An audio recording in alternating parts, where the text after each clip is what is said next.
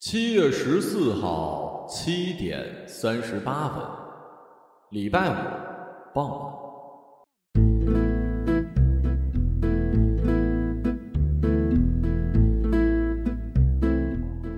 上海到北京的高铁有五个小时，网很不稳定。坐我旁边一妹子带着一袋麦当劳，啊，真香啊！我想尿尿。一个人出门最操蛋的是什么呀？是你带着一大堆东西，却想要上厕所的时候。关键是我他妈还穿了一条连体裤，这就意味着我待会儿要背着书包去车厢尽头的厕所脱光光尿尿。然后我他妈的还背了一个单反，以及为什么有人要出门带电脑啊？我其实不是很懂自己的，大概是我以为我能在列车上把周一要交的那篇文章给写了吧。然而并没有。最后，为什么每次在高铁上总能碰到精力旺盛的小孩子呢？我真的是一个很有爱、很喜欢小孩子的人呢。然而，但是，阿姨真的想睡一会儿啊。干嘛去北京？因为半个月前某天特想去，然后就想了很久。我和我妈说要跟同学去北漂，也许跟我长久以来极力的在心中塑造自己是一个特有情怀的流浪汉形象有关，也许是因为这次翅膀硬了，先斩后奏订好了高铁票有关。反正他答应了，在老妈信誓旦旦的跟我说让我自己攒路费之后，又大发慈悲的 不小心给我打了钱。我爱你，我的母亲。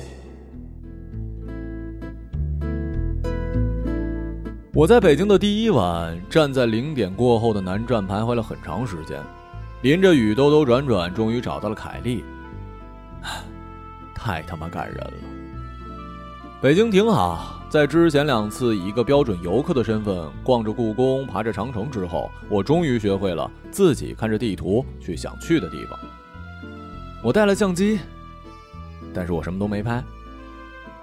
我想我是喜欢这个城市的。在午夜后海起风的时候，在挤公交堵在路上的时候，在南锣鼓巷酒吧里听歌的时候，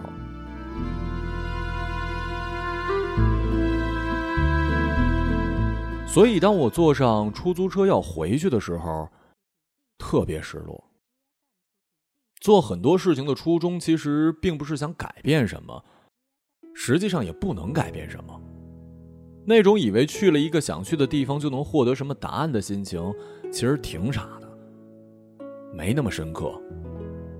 可偏执的点在于，我始终改不了在该开口说话的时候尴尬，办不到在不需要瞎逼逼的时候闭嘴。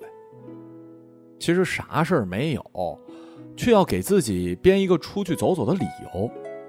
我们听的歌，我们看的电影，我们走过的路，二十岁的人容易把一切放大，以为自己跟别人都不一样，但其实这只是成长过程中单方面给自己加的砝码而已。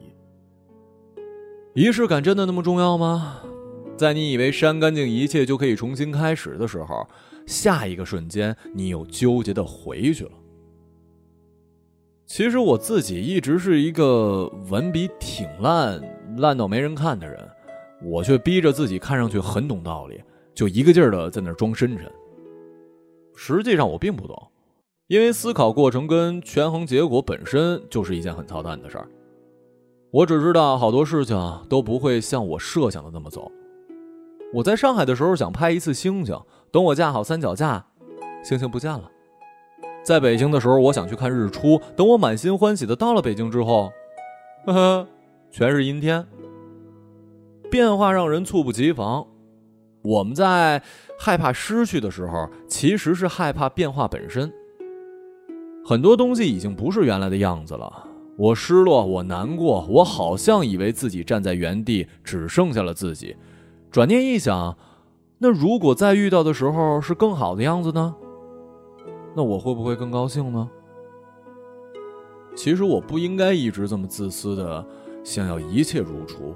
只是一如既往的相信，一切东西可以拜托再留的久一点，再久一点。人山人海，边走边爱。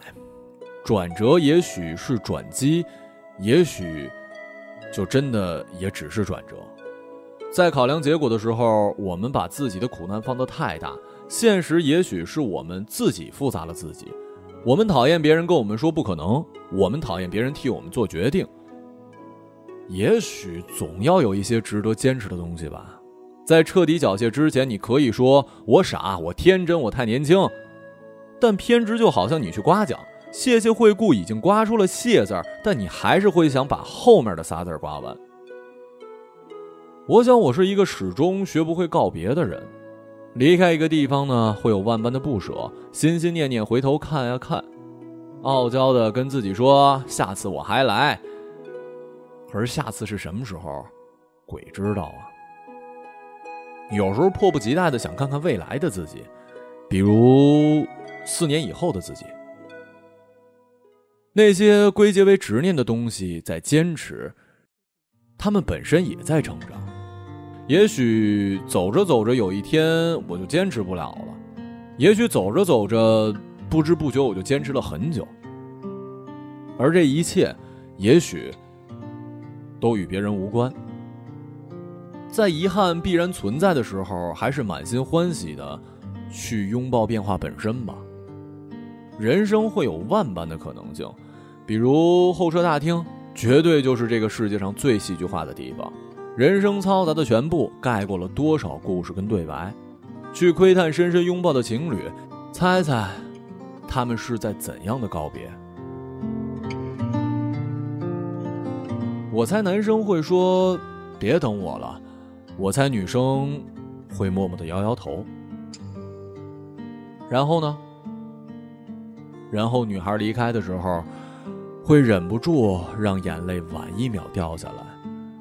然后呢？然后就谁都不知道以后会发生什么了。